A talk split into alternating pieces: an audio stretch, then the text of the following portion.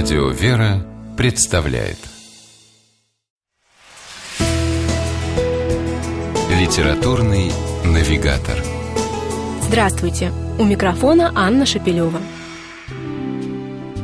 Писательница Светлана Копел-Ковтун руководит клубом православных литераторов «Фамилия», пишет сказки и ощущает себя пятилетним ребенком.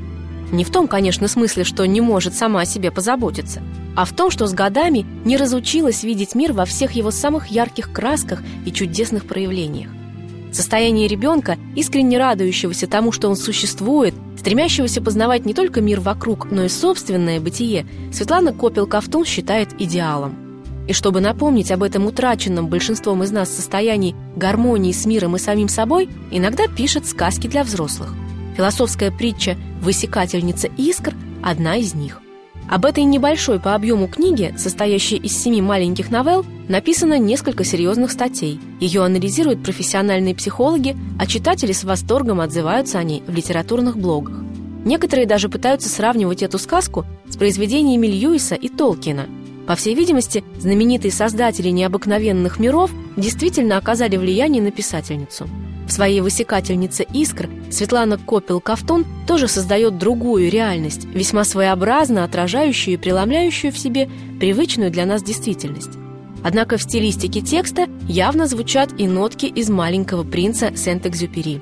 Как и там, автор обозначает глубины человеческой души предельно простыми словами и образами, не боясь правды, даже если она оказывается жестокой. Сказка-то ведь для взрослых. Высекательница искр – это добрая старушка с волшебным фонариком на голове, которая открывает маленькой девочке удивительные вещи об окружающем ее мире. В нем, оказывается, живут три писателя. Они выдувают шары. У одного шар наполнен смеющимися людьми, цветущими лугами и прохладными реками. У другого там буквы, газетные вырезки и книжные цитаты.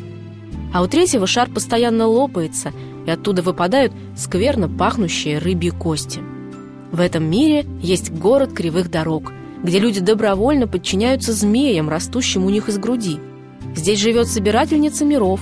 Ее муж постоянно разбивает чистое голубое небо на мелкие кусочки, а она раз за разом складывает из черепков новые горизонты.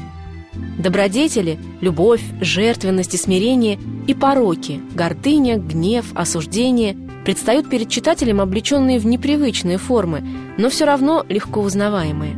И как ребенок, еще не разучившийся чутко воспринимать мир, Светлана Копел-Ковтун дергает читателя за рукав, призывая увидеть среди толпы добрую старушку с фонариком, высекательницу искр. С вами была программа «Литературный навигатор» и ее ведущая Анна Шепелева. Держитесь правильного литературного курса.